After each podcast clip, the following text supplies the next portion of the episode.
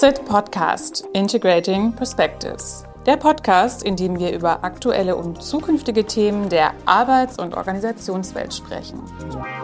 SIT Partners Integrating Perspectives. Herzlich willkommen, liebe Hörerinnen und Hörer, zu einer neuen Folge des SIT Podcasts, der Podcast rund um aktuelle und zukünftige Themen der Arbeits- und Organisationsentwicklung. Mein Name ist Johannes Bohr. Ihr werdet verstehen, warum heute der Nachname besonders wichtig ist, weil ihr werdet es heute mit zweimal Johannes zu tun haben. Ich selber bin Berater und Transformationscoach rund um Themen Neues Arbeiten, Agilisierung, Transformation und Organisationsentwicklung und Teil des Beraternetzwerks von SIT Partners. Und ich bin bei der heutigen Folge ganz besonders froh, dass ich mir dieses Mikrofon krallen konnte und heute Gastgeber sein darf, weil es wird um das Thema OKR gehen. Eine Arbeitsmethodik, die sich sehr, sehr großer Beliebtheit erfreut und ein Thema ist, was auch mich begeistert. Und insofern, weil es bei OKR ja auch um ein Fokussierungstool geht, wollen wir ganz fokussiert starten äh, mit zehn konzentrierten Fragen. Wir spielen das im 3-4-3-System, würde man im Fußballersprech sagen. Drei Einstiegsfragen, dann vier Fragen rund um das Thema OKR aber versprochen keine Einstiegsfragen, sondern eher tiefergehendes Wissen und dann als Dreier Sturmspitze zum Abschluss drei Fragen rund um, ja, wie implementiert man das eigentlich und wie bringt man das ins Leben? Und wenn ich sage wir, dann spreche ich insbesondere von meinem heutigen Gast, Johannes Müller, Co-Founder, CEO des Software- und Beratungsunternehmens WorkPath. Johannes, schön, dass du da bist. Gleich erste Frage an dich. Wer ist Johannes Müller? Was ist äh, dein Elevator-Pitch rund um deine Person? Vielen Dank erstmal für die Einladung. Ähm, schön hier zu sein bei euch, bei dir im Podcast. Mein Elevator-Pitch zu mir als Person, ja. Johannes, du hast es gesagt, Gründer und Geschäftsführer von WorkPath. Ähm, ich bin im äußersten Süden Deutschlands am Bodensee aufgewachsen, im Dreiländereck. Zehn Minuten nach Österreich, 15 Minuten in die Schweiz. Ähm, bin dann ähm, zum Studium nach München gekommen, habe insgesamt eineinhalb, zwei Jahre dann in New York und dann in Berlin verbracht. Und äh, ich denke, wenn man so zurückschaut, Bezug auf die Arbeit, ich habe mich immer in Digitalunternehmen und an der Schnittstelle von digitaler Wirtschaft und etablierter Wirtschaft bewegt, ja, verschiedenen Startups gearbeitet, im Venture Capital in neue Technologien investiert. Und das ist am Ende auch, was mich begeistert, ja, sehr natürliche Leidenschaft immer schon gehabt für Unternehmertum und, und ein Interesse daran, wie funktioniert Organisation, wie baut man eine Organisation, wie kann man Menschen zusammenbringen, um Wert zu schaffen und dann auch vielleicht noch einen Schritt zurückgegangen, ähm, wie ähm, interagiert Organisation mit Gesellschaft und welche Rolle spielen Unternehmen heutzutage dort? Wie müssen wir uns als Gesellschaft in unserem System, was wir uns gemeinsam ja auch geben und geben können, weiterentwickeln, um die wirklich großen Probleme zu lösen? Das sind Themen, die mich die mich begeistern. Und äh, mit WorkPath arbeiten wir da eben an einer ganz wichtigen Front, ähm, die Zukunft der Arbeitswelt und insbesondere darin, daran, wie Unternehmen funktionieren und sich steuern. Ja, ähm, das ist, ist die Essenz von dem, was wir tun, weil wir denken über Unternehmenssteuerung, über ähm, strategische Führung und Zusammenarbeit in Unternehmen wird dann doch ein sehr großer Teil dessen definiert, ähm, wie sich dann die Arbeitswelt anfühlt für, für die Arbeitnehmer und wo sich dann auch entscheidet, wie wettbewerbsfähig ist ein Unternehmen. Also die ganz großen Themen, das, was äh, Organisationen, aber auch die Gesellschaft als Ganzes umtreibt. Und was macht WorkPath da jetzt an dieser Stelle ganz genau? Was sind da eure Produkte und Services? Wie unterstützt ihr auf dieser Mission? In einem Satz, wir helfen Unternehmen, ihre wichtigsten Ziele zu definieren und zu erreichen. Ja, das heißt, es geht um Steuerung, es geht um strategische Steuerung im weiteren Sinne. Und ähm, wir verändern mit unseren Kunden gemeinsam die Art und Weise, wie sie ihre gesamte Organisation, ihre Teams um eine gemeinsame Strategie oder eben um gemeinsame Ziele herum, die sich ja heutzutage auch ständig verändern, aktivieren und wie man besser zusammenarbeiten kann im Hinblick auf wichtige gemeinsame Ziele. Ähm, wir nennen, was wir da tun, Outcome Management. Das zeigt schon ein bisschen äh, die Essenz von dem, was wir tun. Das heißt Ergebnisorientierung. Ja? Ähm, Ziel setzen ähm, ist, ist glaube ich, ein, ein leidiges Thema, ist ein sehr generisches Thema. Jede Organisation sagt natürlich, wir haben ganz viele Kennzahlen, wir haben ganz viele Ziele, aber man muss sich schon sehr genau anschauen, eben, wie macht man das? Und ähm, wofür wir stehen und warum Unternehmen mit uns arbeiten, ist, weil sie sagen, Angefangen daran, wie eine Strategie überhaupt kommuniziert wird, bis hin zu, wie diese Strategie heruntergebrochen werden und dann aber auch bottom-up aus der Organisation, aus den Teams heraus, wie Teams ihre eigenen Ziele, ihre eigenen Prioritäten definieren. All das muss sich viel mehr auf Ergebnisse, auf Mehrwert fokussieren. Nicht die klassischen Finanzkennzahlen, die klassischen KPIs einfach herunterbrechen, nicht nur irgendwelche Projekte, irgendeinen Output, ähm, irgendwelche Produkte zu planen, sondern wirklich zu definieren, welchen Mehrwert für welchen Kunden wollen wir eigentlich schaffen. Das heißt, Outcome Management bewegt sich im Kontext strategische Planung und Zusammenarbeit, Strategieumsetzung. Aber ähm, es, es nimmt diese einfache Idee und nimmt die sehr, sehr ernst. Ja? Ähm, radikale Ergebnis- und Mehrwertorientierung. Mehrwertorientierung für Kunden und alle Stakeholder. Das ist das, was wir mit WorkPath machen. Klassisch würde man das als Strategy Execution bezeichnen, aber eben mit einem, einem besonderen äh, Spin, so dass das zeitgemäß ist und heutzutage funktioniert. Und das machen wir über Technologie. Wir sind im Kern ein Software, ein Produktunternehmen. Das heißt, WorkPath hat eine Outcome Management Plattform, eine Cloud-Plattform, auf der die Teams unserer Kunden dann kollaborieren, auf der sie ihre wichtigsten Ziele definieren können, ähm, ganz viel Support bekommen über die Technologie, über Content, über E-Learning, über Partner von uns dann auch um dann eben nicht nur Ziele in einer hohen Qualität zu definieren und abzustimmen, vertikal zu koordinieren, horizontal zu koordinieren mit anderen Teams, sondern eben dann auch im Tagesgeschäft die wichtigsten Ergebnisse nie aus dem Auge zu verlieren. Ja? Ergebnisorientiert zu arbeiten und, und immer wieder einen Bezug herzustellen. Mensch, mein, mein Kalender ist voll, meine Woche ist voll, ich, hab, ich laufe den Tasks hinterher, aber was davon hat eigentlich wirklich welchen Mehrwert? Und da entsteht dann auch ganz viel Sinnhaftigkeit oder Purpose, wie man sagt, ähm, wo Teams dann besser sehen können, so tragen wir wirklich zum Vorankommen des Unternehmens bei oder so schaffen wir Mehrwerte für bestimmte Kunden. Ja, das ist, glaube ich, ein, ein, Thema, was ganz oft ja fehlt, was ganz viel auch Motivation und Energie freisetzen kann, wenn man das aktiviert.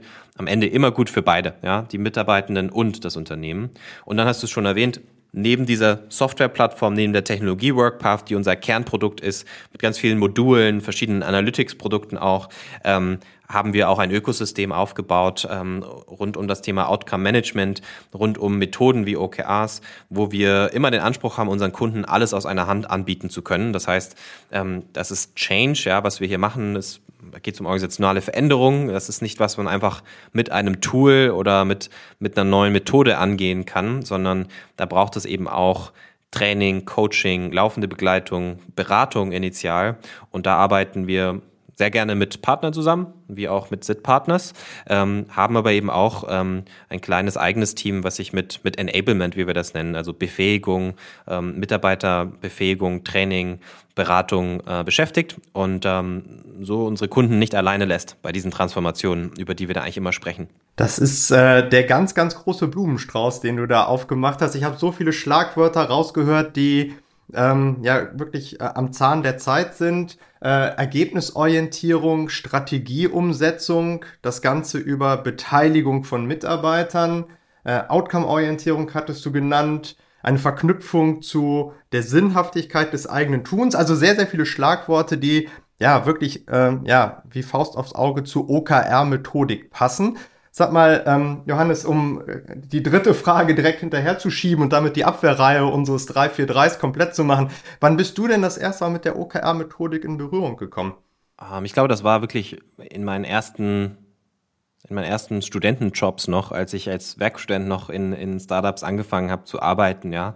Ähm, ich, ich muss zugeben, ich weiß das nicht mehr ganz genau. Kann sein, dass ich davor auch schon mal was zu gelesen habe, mich beschäftigt habe, aber wirklich in der Praxis ähm, muss das vor inzwischen auch zehn, elf Jahren gewesen sein, ähm, wo ich dann einfach in verschiedenen, damals noch Münchner Startups, dann auch Berliner Startups äh, gearbeitet habe und ähm, das sicherlich dort schon lange Zeit eine Methodik war, ein, ein Framework, was in ganz vielen verschiedenen Unternehmen sicherlich auch sehr unterschiedlich gelebt wird, aber was, was eben Bewusstsein weckt für die wichtigsten Fragen, die man sich in der Planung stellen muss und, und beantworten sollte. Und ähm, genau, ja, über, über Startups würde ich sagen, es hat dann noch eine ganze Weile gebraucht, bis wir dann gesehen haben, okay, das, das Thema kommt langsam im Mainstream an. Jetzt, äh, ich glaube, so 2016, 17 war das, dass dann auf einmal ähm, immer mehr große Unternehmen auch ähm, zumindest ein Problembewusstsein hatten, so wie wir uns steuern, so wie wir unsere Organisation denken und begreifen gerade und wie wir das vielleicht schon seit 150 Jahren die ganze Industriezeit tun, ja, ähm, da, da, funktionieren einige Dinge nicht mehr. Wir müssen beim Thema Steuerung ähm, etwas verändern. Ja, und OKRs war dann oft so ähm, ein, ein, eine Hypothese zumindest, dass die Veränderung mit begleiten und mit einführen kann. Und, und kannst du dich zurückerinnern, äh, was so vielleicht für dich so ein Moment war, wo dich die Methodik äh, so richtig überzeugt hat? So ein Aha-Moment, wo du für dich gesagt hast, wow, da ist, äh, da ist ganz viel Kraft und ganz viel Potenzial drin? Ja, also ich muss zugeben, initial, als ich das kennengelernt habe, ging es da ganz oft ähm, das hat sich sehr natürlich angefühlt, ja. Ähm, wenn man in einem Startup ist, wenn man in einem kleinen Unternehmen ist, was erstmal mit einer kleinen Gruppe an Menschen startet, ähm, die typischen Fragen, die man sich mit einem outcome-orientierten, ergebnisorientierten und mehrwertorientierten Planungsprozess erstellt, die sind relativ einfach zu beantworten, wenn man in einer kleineren Organisation ist am Anfang. Ja, so wer ist mein Kunde, welchen Mehrwert wollen wir für den schaffen, wie messen wir, ob wir diesen Mehrwert schaffen, wie, wie etablieren wir gewisse Feedback-Loops, dass wir nach wenigen Monaten, nach wenigen Wochen bestenfalls sehen, äh, gehen wir in die richtige Richtung, schaffen wir wirklich Mehrwert? Wie können wir Erkenntnisse vom Kunden schneller umsetzen? Das sind sehr, sehr natürliche Fragen und deswegen war OKRs, es hat sich für mich damals in diesem Umfeld gar nicht unbedingt wie ähm, das große Aha angefühlt, sondern es war für mich einfach so ein Kommunikationsrahmen, ähm, diesen Prozess und dieses Denken, diese Fragen, die recht offensichtlich sind in so einer frühen Phase einer Neugründung, ähm, dem Rahmen zu geben, wie man dann im Team und über Teams hinweg kommuniziert. Ich glaube, die, die größten Aha-Erlebnisse hatte ich tatsächlich, als ich dann übergegangen bin, auch größere Unternehmen, Konzerne bis hin zu DAX-Unternehmen zu begleiten, ähm, diese Methode einzuführen und zu merken, okay, vom ersten Moment an. Ja, ähm, das, das ist natürlich ein großer Change-Aufwand, so einen Prozess zu skalieren, aber wenn du nur mit einem Vorstand zu, zusammenkommst oder einem, einer Gruppe an Vice Presidents und diese Fragen in ihrer scheinbaren Banalität stellst und sagst, wer ist eigentlich unser Kunde? Welche Kundengruppen sind besonders wichtig für uns dieses Jahr? Welche Mehrwerte stellen wir dort äh, zur Verfügung, können wir anbieten? Und wie sind wir da anders als der Wettbewerb? Das hat immer zu einer besseren Diskussion geführt und wir haben immer das Feedback bekommen, diese Art Diskussion hatten wir als Führungsteam noch nie oder sehr selten. Ja, und ich glaube, das waren die größten Aha-Erlebnisse. Diese Grundfragen von, was ein Geschäft erfolgreich macht, die Grundfragen, die aus meiner Sicht sehr unternehmerisch sind lassen sich auch in Teams bringen, egal wie groß die Organisation ist und können da wieder auch so ein unternehmerisches, strategisches Denken in allen Teams auf allen Ebenen neu ähm, entfachen mit sehr, sehr vielen positiven Auswirkungen. Und da hatte ich die größten Erfolgserlebnisse, dass das wirklich ein, ein Transformationstool sein kann, was durch einfache Fragen zu kritischem Denken und zu einer besseren Diskussion anregt. Und das ist dann sicherlich nur der Startpunkt für einen skalierten Prozess. Aber ja, da würde ich sagen, hatte ich die größten Aha-Erlebnisse. Interessant äh, diese, diese, diese Unterschiede, die du auch skizzierst zwischen Startups, die das quasi intuitiv aus sich heraus machen äh, und gleichzeitig äh, wie das in großen Konzernen, wo das ja auch inzwischen so intensiv zur Anwendung kommt, auch zum Ansatzpunkt äh, werden kann, da aber vielleicht sogar auch als Organisationsentwicklungs- oder Kulturwandeltool. Insofern Frage Nummer vier an dich. Wir springen ins Mittelfeld beim 343, jetzt wirklich in den Kern des OKRs. Was ist denn für äh, für dich OKR im Sinne von, wie würdest du denn anderen in knappen Sätzen OKR definieren oder beschreiben? Also John Durr, so der der, der große, der große Urpatenonkel des OKR-Systems, der spricht in seinem Measure, äh, Measure What Matters äh, davon, OKR eine Managementmethode, die dazu beiträgt, dass das Unternehmen seine Anstrengungen auf die wichtigsten Themen in der Gesamtorganisation ausrichtet. Also im Sinne von ein großes Alignment-Tool, äh, gemeinschaftlich Energie auf die wichtigen Dinge lenken. Äh, ich, ich selber favorisiere so eine ganz kurz knappe Beschreibung von, hey, OKR, das ist ein Priorisierungs-, Kommunikations- und Lerninstrument, welches gleichzeitig der Organisations- und Kulturentwicklung dienen kann. Ähm, Johannes, was, was wäre dein, deine kurze Beschreibung? Was ist OKR? Bevor ich eine Definition gebe, würde ich schon gern vor die Klammer ziehen. OKR ist, ist, gibt es seit 40, 50 Jahren, ja, und ich würde das zuerst mal als Open Source Framework definieren. Das heißt, das entwickelt sich weiter. Es gibt ganz viele unterschiedliche Ausprägungen, weil es so ein Trend ist, wird das als Label auf die verschiedensten Dinge draufgeklebt. Und ganz oft muss man zugeben, ist es danach nur alter Wein in neuen Schläuchen. Das bringt nicht viel Veränderung. Deswegen ist OKRs in vielen Unternehmen dann auch schnell verbrannt. Ja. Das würde ich erstmal sagen, ja. Und es hat sich äh, seit den 80er Jahren natürlich massiv weiterentwickelt. Und ähm, deswegen war mir auch wichtig am Anfang zu sagen, wir haben da eine etwas eigene Perspektive darauf, die geteilt wird von einem Großteil der Unternehmen, würde ich sagen. Aber ähm, deswegen habe ich Outcome Management ins Spiel gebracht. Ähm, OKRs kann man so oder so machen, wie jede Methode, wie jedes Werkzeug kann man es so oder so verwenden und dann kann Großes entstehen oder es kann auch viel schiefgehen. Und ich glaube, das ist bei jeder Methode, bei jeder Definition erstmal sehr, sehr wichtig. Ich würde sagen, in den Definitionen, die du jetzt gerade genannt hast, da ist vieles dabei, was, was wir auch bei uns reinnehmen würden, was, wo das overlappt. Ja, also ähm, Priorisierung natürlich ganz klar. Fokus auf die wichtigsten Themen, ganz klar. Aber für uns die Essenz, wie ich OKRs ähm, definieren würde, ist, ist ein, ein Rahmen, ein, ein Framework, eine Methodik für ähm, unternehmerisches, kritisches Denken, ja, und für eine Planung und Zusammenarbeit in der Organisation, die sich stark auf Ergebnis- und Mehrwertorientierung auslegt. Ja, das sind für mich die wichtigsten Bausteine, weil, wie gesagt, die großen Buzzwords äh, und die Probleme, die so alt sind, wie dass es Organisationen gibt, Alignment, Transparenz, Fokus, die sind sehr unterschiedlich zu betrachten, wenn man nicht diese Ergebnisorientierung an den, an den Anfang setzt. Ja, also du kannst immer fragen, Alignment, aber oder Koordination, Abstimmung, aber worum? Ja, Fokus worauf? Ja, und, und wenn du diese Ergebnis- und Mehrwertorientierung nicht in deiner Strategie und in deiner Planung hast, dann kann es sein, dass du dein Alignment, deinen Fokus verbesserst, aber OKRs nur nochmal eine weitere Methode sind, um, um deine Projekte irgendwie wo zu dokumentieren. Und das kann ja nicht die Idee sein. Ja, es geht ja um Veränderung, es geht darum zu erkennen, was fehlt Unternehmen heutzutage ganz oft, obwohl sie ja schon eine Vielzahl an Priorisierungsrahmen und Steuerungsprozessen haben. Ja, und man will ja nicht noch was drauflegen und wieder einen neuen Prozess einführen, sondern man muss sehr genau hinschauen, was planen wir gerade und was funktioniert da gut und was planen wir noch nicht und was sind dann die Probleme, die daraus entstehen. Und aus unserer Sicht gibt es eben diese verschiedenen Steuerungsprozesse, wo Output geplant wird, das heißt Projekte, Tasks, Aufgaben, ähm, wo Input geplant wird, Ressourcenmanagement, Portfolio-Management, wie verteilen wir unser Budget auf bestimmte Projekte. Ähm, und es gibt auch mehr als genug Steuerung und Messungen von Business Impact, also die Spätindikatoren, die klassischen Finanzkennzahlen, Umsatz, Wachstum, Marge und so weiter. Aber was eben den allermeisten Teams fehlt, und das ist das Bindeglied für alle diese Steuerungsprozesse ist, aber welchen Mehrwert schaffen wir eigentlich auf einen kurz- bis mittelfristigen Horizont für unsere Kunden? Und dann kannst du eben verbinden, ähm, welchen Input muss ich leisten und welchen Output will ich leisten, um einem bestimmten Kunden Mehrwert zu schaffen, Outcome, ja.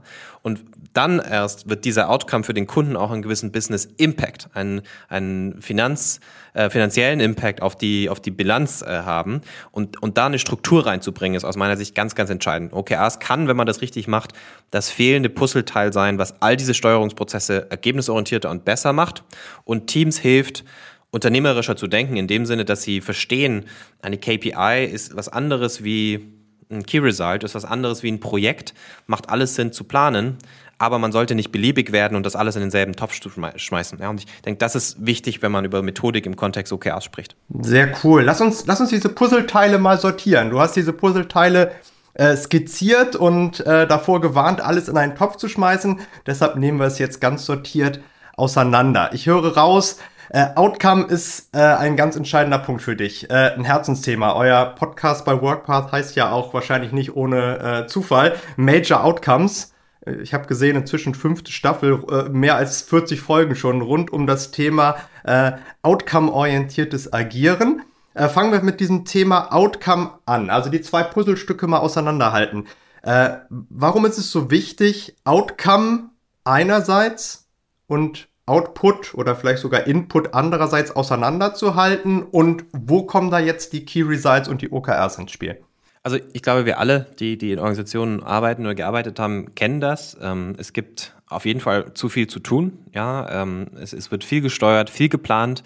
Ähm, es gibt eben Projekte und Aufgaben und das ist was, was sehr präsent ist. Ähm, so funktioniert übrigens auch unser Gehirn. Es ist immer einfacher, das Greifbare, den Output zu definieren. Wir machen das, wir machen das. Ähm, wir bauen dieses Produkt, wir bauen dieses Feature, wir bauen ähm, das Auto so und so. Ja. Das Problem ist aber, ähm, gerade so wie sich die Wirtschaft auch weiterentwickelt und die Art und Weise, wie Kunden kaufen und, und Mehrwert äh, erleben, verändert sich gerade sehr stark. Ja, und ähm, es gibt ein großes Problem, dass wenn Mitarbeitende, wenn eine Organisation einfach nur an einem Produkt arbeitet, aber ohne, ohne darauf zu optimieren oder ohne genau zu verstehen, was ist eigentlich der Mehrwert, den der Kunde daraus ziehen möchte und wie verändert sich dieser Mehrwert auch. Zum einen haben die Mitarbeitenden, hat, haben die Teams, die daran arbeiten, weniger Bezug dazu. Ja, ich, ich leiste einfach einen gewissen Job, ich, ich muss einen Output erzeugen, ja.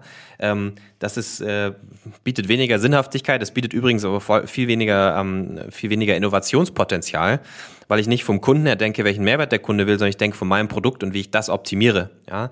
Das ist ein, ein Problem, dass das einfach dominant ist und das ist auch ähm, diese diese Überdominanz ähm, äh, ist, steht auch oft der Agilität im Wege, weil da werden Projekte, die definiert wurden, werden jahrelang weitergemacht und, und zu Tode geritten, obwohl man schon weiß, das funktioniert gar nicht mehr oder der Markt ist schon wieder ein Jahr weiter. Ähm, aber man hat eben dieses Projekt, dieses Output definiert. Wenn ich aber einen Outcome definiere, einen Mehrwert, einen Kundenmehrwert, habe ich viel mehr Flexibilität und hänge auch weniger an, okay, welches Produkt muss ich denn genau bauen, welche genauen Spezifikationen sind wichtig. Ich orientiere mich eben auf das, was sich nicht so sehr ändert den, den Mehrwert, den, den Value, den der Kunde haben möchte. Und das ist deswegen, glaube ich, erstmal grundsätzlich wichtig zu verstehen, dass es was anderes ist. Ja? Und dann letzter Gedanke, ich, ich habe es gerade schon angeschnitten, Geschäftsmodelle verändern sich eben auch radikal. Ja, wir, wir nennen das die Outcome Economy. Ja, also wir sprechen mit dem, was wir tun, nicht nur von Outcome Management, sondern ähm, ich nenne das die Outcome Economy. Bedeutet, dass Geschäftsmodelle sich auch immer mehr hin in Richtung Outcomes verschieben. Das heißt, Kunden kaufen keinen Output, kaufen keine Produkte mehr, sondern sie kaufen Mehrwert. Wir kennen das alle aus dem Privaten. Wir haben keine CDs mehr zu Hause, keine DVDs mehr. Wir haben Spotify, Netflix. Ja, wir zumindest ich in der Stadt. Ich habe kein Auto. Ich nutze ShareNow etc. Ähm, Carsharing. Mein Outcome, was ich möchte, ist eine tolle Mobilitätsexperience und ich will von A nach B. Ich brauche keinen Output, ich brauche nicht das Auto. Und das wird ganz, ganz viele, es gibt unzählige B2B-Beispiele auch, das wird alle Industrien heimsuchen, dass wir outcome-basierte, mehrwertorientierte Geschäftsmodelle haben.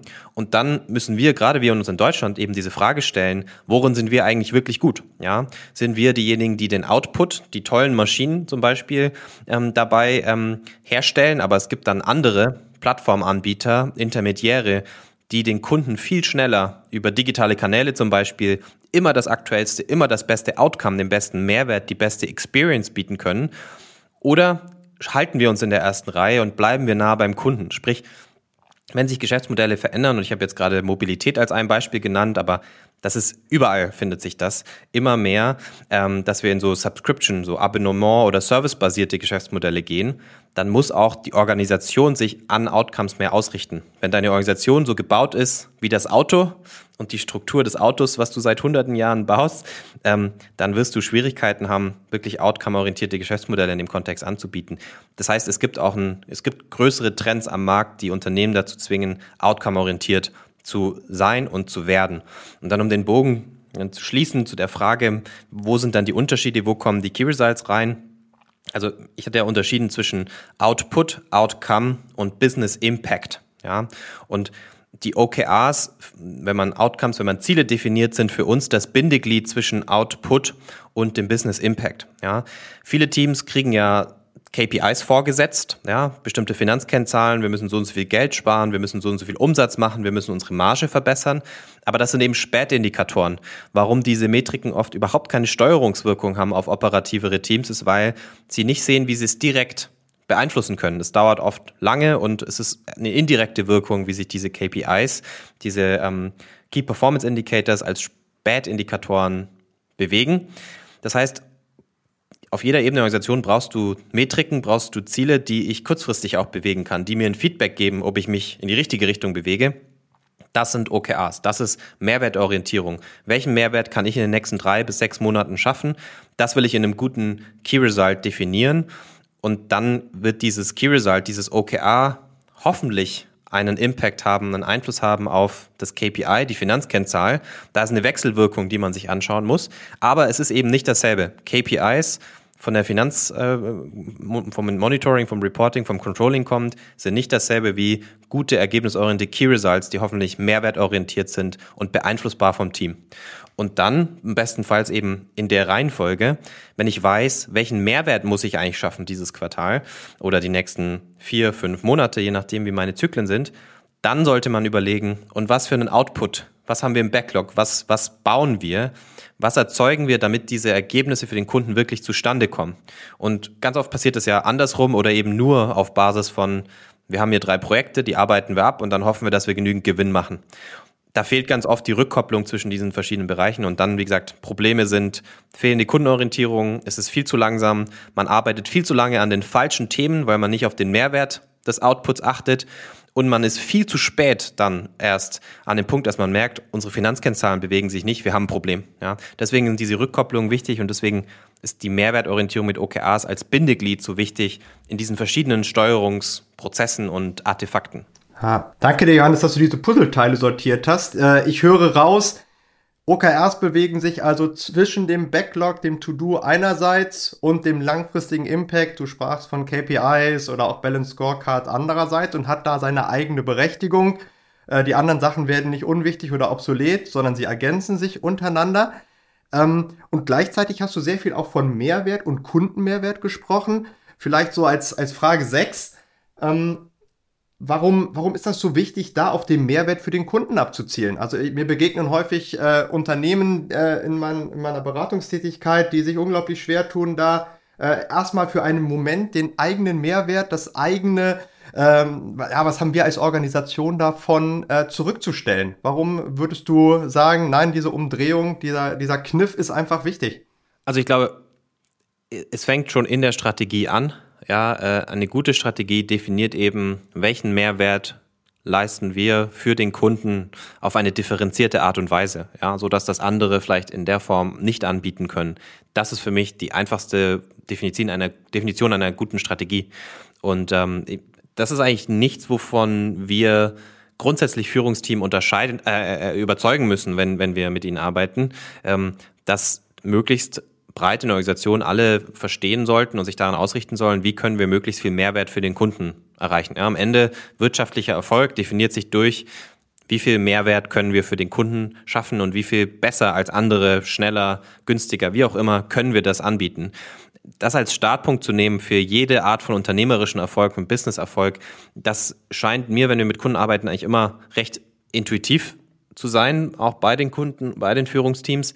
Die Frage ist, wie kommt man dahin? Ja, und, und das ist durchaus, da würde ich dir zustimmen, das ist nicht unbedingt intuitiv und da wird vielen großen Organisationen nochmal vor Augen geführt, wie sehr ihr Organisationsdesign und ihre bisherigen Steuerungsprozesse, ähm, man kann also sogar noch größer machen. Der ganze Taylorismus, wie wir, wie wir so aus der Industriezeit geprägt Organisationen denken, ähm, führt viele Teams eher weiter davon weg, ähm, vom Kunden her oder auf Kundenmehrwert hin zu denken, weil das alles darauf ausgelegt ist, dass möglichst effizient jeder seinen Teil einer Aufgabe ähm, am, am äh, am Conveyor Belt, an, am Fließband übertrieben gesagt, äh, erfüllt und da am Ende halt ein Produkt rauskommt.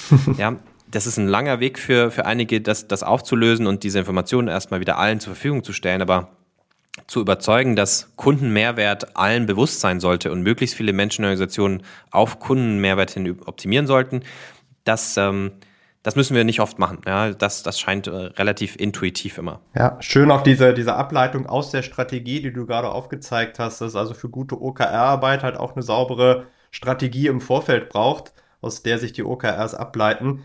Äh, hierzu haben wir auch äh, einen Podcast mit meinem äh, Kollegen Peter Tscherne äh, zu dem Thema gemacht. Wir verlinken das gerne in den Show Notes.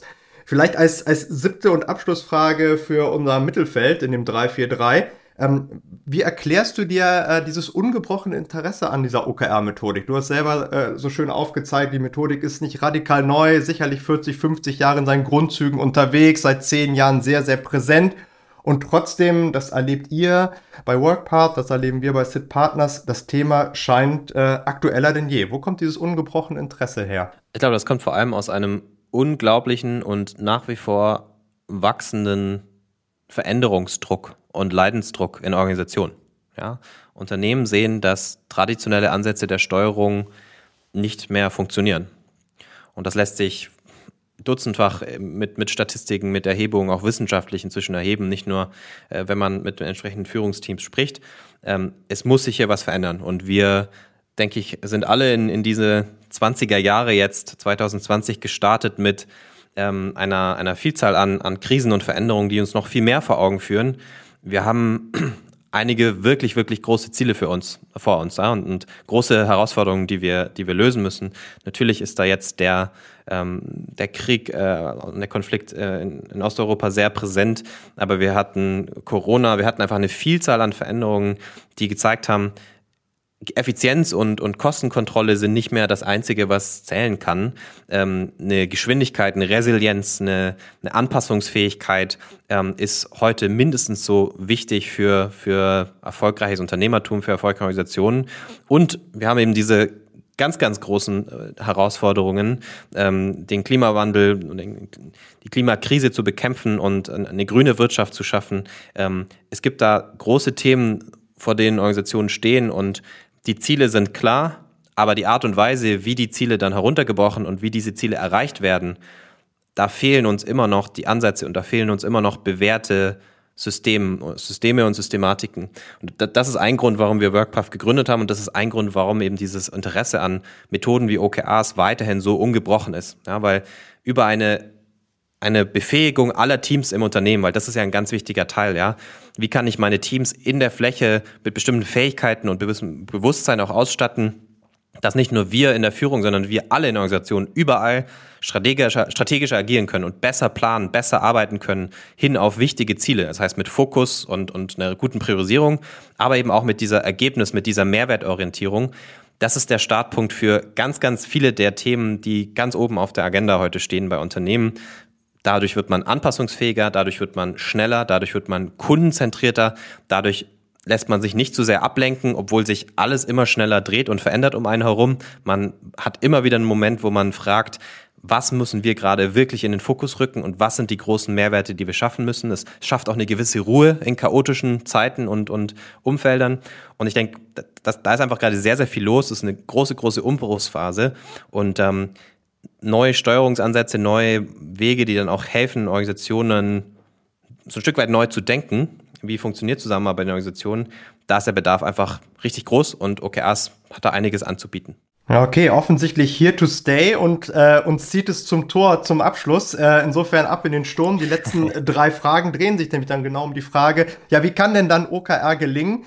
Wie implementiert man das denn erfolgreich? Oder andersrum gefragt, aus deiner Erfahrung, welche Rahmenbedingungen braucht eine Organisation, damit das Arbeiten mit OKR überhaupt gelingen kann, damit das eine Chance hat? Was braucht es? Was sind die, die Erfolgszutaten, die du gerne bei einer Organisation äh, sehen möchtest, wenn die mit OKRs arbeiten wollen? Also es, es geht um Steuerung, es geht um Führung, das heißt, es fängt in der Führung an.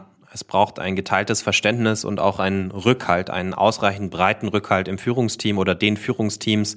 Ähm, wir müssen etwas ändern wir müssen etwas ändern an unserer Steuerung und dann zweitens auch ein gemeinsames Bild, in welche Richtung muss sich das ändern. Ja, also eine, eine Vision, die sich auch teilen lässt mit der Organisation. Wir verändern jetzt die Art, wie wir steuern, weil wir diese oder jene Art von Organisation werden müssen. Ja, ähm, also dieses, dieses Narrativ, eine, eine gute Erklärung, ähm, warum hier jetzt etwas Neues kommt und wohin man damit möchte, ist immens wichtig aus dem Führungsteam heraus und nicht nur mit ein, zwei bestenfalls. Das kann immer so anfangen, aber über die Zeit muss man da in der Breite das Führungsteam mitnehmen und deswegen auch für alle die entsprechenden Mehrwerte aufzeigen. Jeder Stakeholder der Organisation hat spezifische Mehrwerte aus, aus, aus einem solchen Ansatz, der muss aber ganz klar sein. Ich glaube, ein häufiger Grund, warum das im ersten Anlauf nicht funktioniert, ist, ein Missverständnis oder dann in, in der Art der Einführung, ähm, das bei der Organisation dann ankommt, die Methode ist das Ziel. Ja, wir machen jetzt OKRs, aber es ist eben wichtig klar zu machen, OKRs und jede andere Methode auch sollen eigentlich nur bestimmte Arbeitsweisen, bestimmte Prinzipien ins Unternehmen tragen, sollen uns einen gemeinsamen Rahmen, eine gemeinsame Sprache geben. Aber wir machen es ja nicht der OKRs wegen, sondern wir müssen ergebnisorientierter werden. Wir müssen schaffen, dass alle im Unternehmen wissen, wer sind unsere Kunden und auf einer quartärlichen Basis immer wieder neu priorisieren können, welchen Mehrwert müssen wir für unsere Kunden schaffen. Ja, das ist etwas, was kaum jemand dann ablehnen kann, ja. Und OKRs sind nur ein Mittel zum Zweck. Die, die helfen dir, das einfacher zu erreichen. Aber eben, es muss vom Führungsteam kommen. Es muss klar sein, warum ist jetzt eine stärkere Kundenorientierung? Warum ist eine stärkere Ergebnisorientierung, eine Erhöhung der Frequenz auch, wie wir Priorisierung ändern und anpassen? Warum sind diese Themen so wichtig? Was treibt uns dorthin? Und dann aus diesem Problem heraus oder aus diesem Bedarf heraus zu zeigen, OKRs macht nur Angebote, es, es bietet uns ein paar Werkzeuge, die es leichter machen, diese Prinzipien ins Unternehmen zu bringen.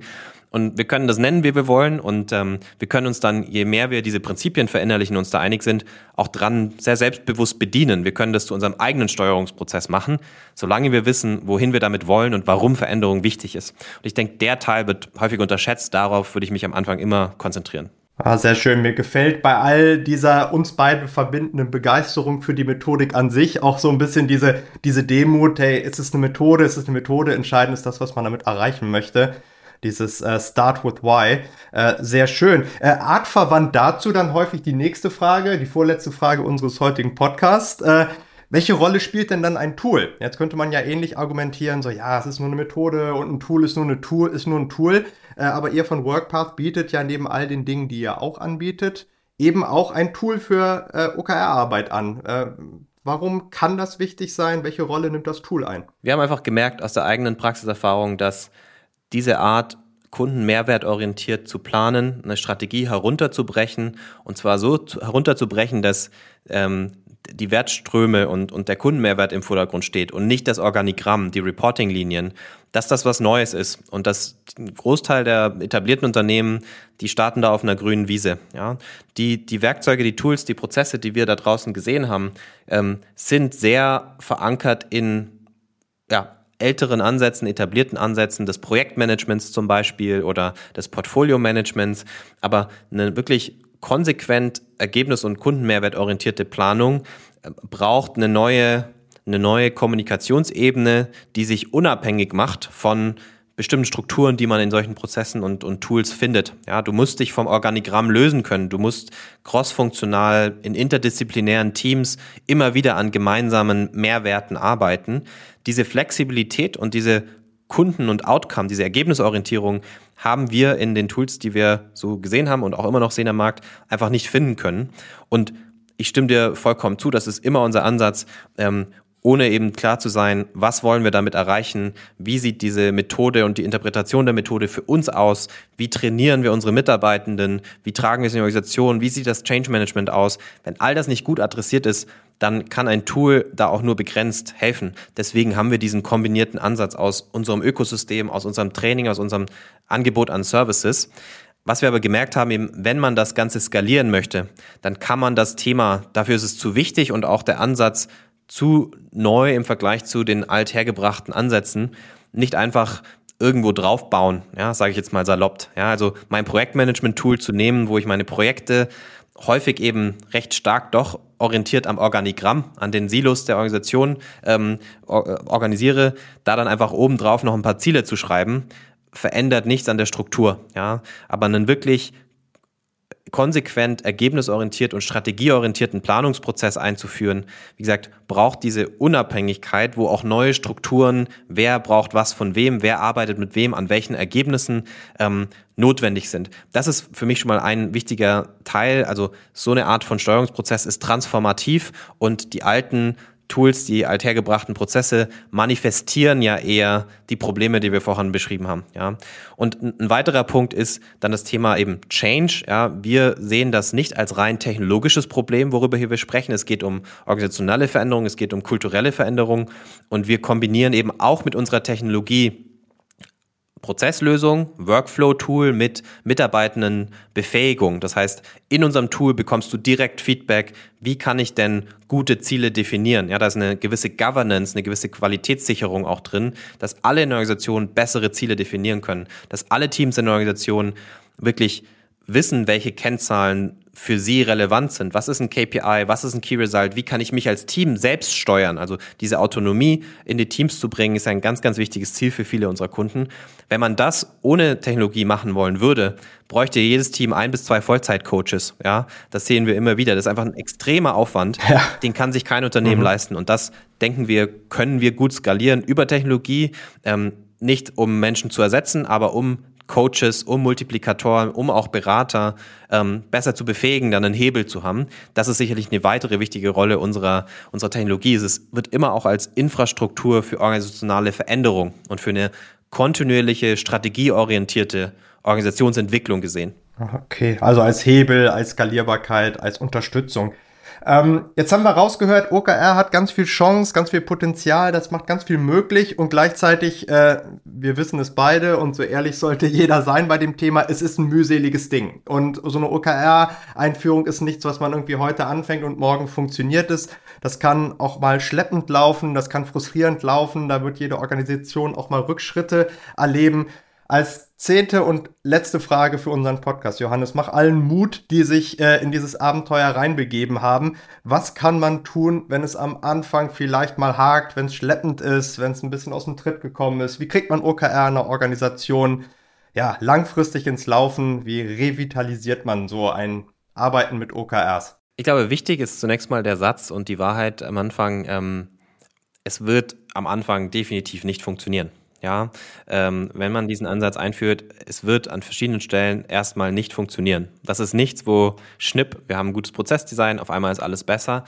Und da kommen wir wieder zurück, was wir vor ein paar Minuten eben besprochen hatten. Ähm, wenn man weiß äh, und als Organisation definiert hat und gut kommuniziert hat, warum machen wir das? Was ist die Veränderung, die wir hier anstreben? Und dann ein, ein gutes Why, eine gute Sinnhaftigkeit dahinter hat, dann ähm, muss einen das eben nicht verunsichern. Und wenn man vor allem weiß, dass es Probleme gibt, geben wird, dass es nicht funktionieren wird, man kann sich immer wieder zurückbeziehen auf, warum machen wir das? Ja? Das heißt, es, wenn wir wissen, das wird nicht funktionieren, dann geht es am Ende um den produktiven Umgang damit an den Stellen, wo es nicht funktioniert. Wenn Teams Schwierigkeiten haben, sich selbst gute Ziele zu geben, dann ist ja nicht OKRs das Problem, sondern OKRs macht Dinge sichtbar. Ja, es wird hier sichtbar, diese Teams haben vielleicht nicht Zugang zu den entsprechenden Informationen, sie sind zu weit davon weg, zu sagen, sagen zu können, was ist eigentlich der Kundenmehrwert, auf den wir einzahlen? Ja, vielleicht nur sehr indirekt. Ähm, das wäre jetzt nur ein Beispiel für viele Gründe, warum OKRs am Anfang in manchen Teams vielleicht stolpern oder nicht optimal funktionieren. Ein produktiver Umgang damit ist eben immer wieder zurückzugehen und sagen, okay, aber wir haben auch gesagt, wir müssen möglichst alle unserer Team, äh, aller Teams äh, ermöglichen, kundenorientierter zu arbeiten und mehrwertorientiert, ergebnisorientiert zu priorisieren. Wir haben jetzt gemerkt, hier funktioniert es nicht. Warum funktioniert es nicht? Es müssen bestimmte Dinge verändert werden. Ja, das Team braucht vielleicht dann mehr Befähigung. Manchmal muss man das Team vielleicht auch mit einem anderen Team näher zusammenführen, die Kommunikation verbessern. Also OKRs wirklich als Organisationsentwicklungswerkzeug sehen und immer wieder zu sehen, da wo es nicht funktioniert, reiben sich wahrscheinlich nur etablierte Prinzipien, etablierte Arbeitsweisen und Strukturen an neuen Arbeitsweisen, neuen Prinzipien, die man ja am Anfang sich klar definiert hat, da wollen wir hin, da müssen wir hin, um erfolgreich zu bleiben. Ja. Und dieser produktive Umgang ist, denke ich, ganz, ganz wichtig. Und dann gibt es sicherlich aus dem Change Management noch jede Menge äh, Kniffe und, und Tipps, ähm, wie man mit solchen Situationen umgehen kann. Da würde ich jetzt nicht ins Detail gehen.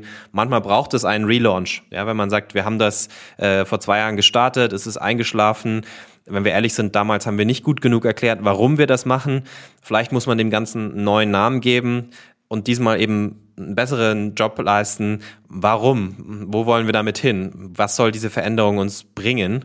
Ähm, und dann, ähm, wie gesagt, ich bin da relativ agnostisch. Man muss es vielleicht gar nicht OKRs nennen, solange diese Prinzipien im Kern bleiben. Ergebnisse, Kunden, mehrwertorientierte Planung, sinnhafte Kennzahlen, die beeinflusst werden können von den entsprechenden Stakeholdern. Diese Prinzipien, denke ich, lassen sich kaum anfechten von, von kaum einem Unternehmen. Ja. Also es gilt, neugierig bleiben, wissbegierig bleiben, eine lernende Organisation zu bleiben. Jeder, der uns heute hier zugehört hat, hat ja auch schon bewiesen, dass er sich selber auch für äh, lebenslanges Lernen interessiert und dazulernen möchte. Ähm, es gibt unglaublich viel Material rund um OKR. Ihr bei WorkPath stellt ganz viel auf eurer Internetseite zur Verfügung. Ihr habt da einen ziemlich coolen OKR-Guide. Wir von SIT Partners haben da ein paar White Papers zur Implementierung von OKRs, zum Drafting von OKRs. Äh, trotzdem, als Abschluss, Abschluss, Abschlussfrage. Hast du noch einen coolen Tipp für unsere Hörer? Ein Buch, ein Podcast, äh, eine coole Internetquelle, wo du sagen würdest, hey, wer sich für OKR interessiert, sollte sich äh, das echt äh, sehr gerne mal drauf schaufeln. Ich meine, du hast eure Quellen schon erwähnt, das finde ich immer super. Ähm, wir haben ein Online-Magazin und den Major Outcomes Podcast. Ähm, es gibt ein, zwei Bücher, die, denke ich, weit verbreitet sind. Man muss da wirklich sehr aufpassen. Es gibt auch Bücher, wo ich sagen würde, hm, das ist irgendwie aus einer anderen Zeit. Da würde ich nicht alles äh, rausnehmen, ja. Ähm, aber ein super einfach zu lesendes Buch ist immer noch Radical Focus. Kann man, kann man jedem empfehlen, kann man an einem Tag oder zwei Tagen lesen. Ähm, ist eine schöne Einstiegslektüre. Ähm, und dann denke ich, wenn man, wenn man dann in die Praxis geht, ähm, wird es dann sehr viel spezifischer. Ja, da gibt es dann aus meiner Erfahrung weniger Bücher, die das, das in der Tiefe beleuchten, sondern da denke ich, ist echt der Austausch mit Praktikern immer das Wertvollste. Ähm, wir haben äh, im April, 20. April, haben wir unsere Veranstaltung, wo die Community zusammenkommt, ähm, die Outcome Economy Summit, ähm, äh, wo ich gerne einladen möchte. Und da gibt es ganz, ganz viele Gruppen und, und äh, Möglichkeiten, sich mit der Community zu verbinden, auch, auch online in verschiedenen Regelterminen. Ähm, das ist das, wenn man schon mal tiefer drin ist, denke ich, wo die meisten Praktiker dann immer den größten Mehrwert rausziehen, weil so Situationen dann doch sehr spezifisch werden. Die meiste, das meiste, was man an Lektüre findet, aber doch halt versucht, möglichst breit ähm, Einsteiger abzuholen. Deswegen starke Empfehlung, da in, in die Community einzusteigen. In den Austausch gehen, so wie wir es heute mit dir machen durften. Johannes, vielen Dank für deine ganzen Gedanken und Ausführungen rund um OKR ähm, äh, bis hin zu der Einladung, mit euch im Austausch zu bleiben. Äh, vielen Dank dafür. Vielen Dank, dass ich da sein durfte. Hat Spaß gemacht. Danke, Johannes. Das war eine Folge der Reihe SIT Practices. Und falls du den SIT Podcast noch nicht abonniert hast, mach es am besten jetzt. SIT Partners Integrating Perspectives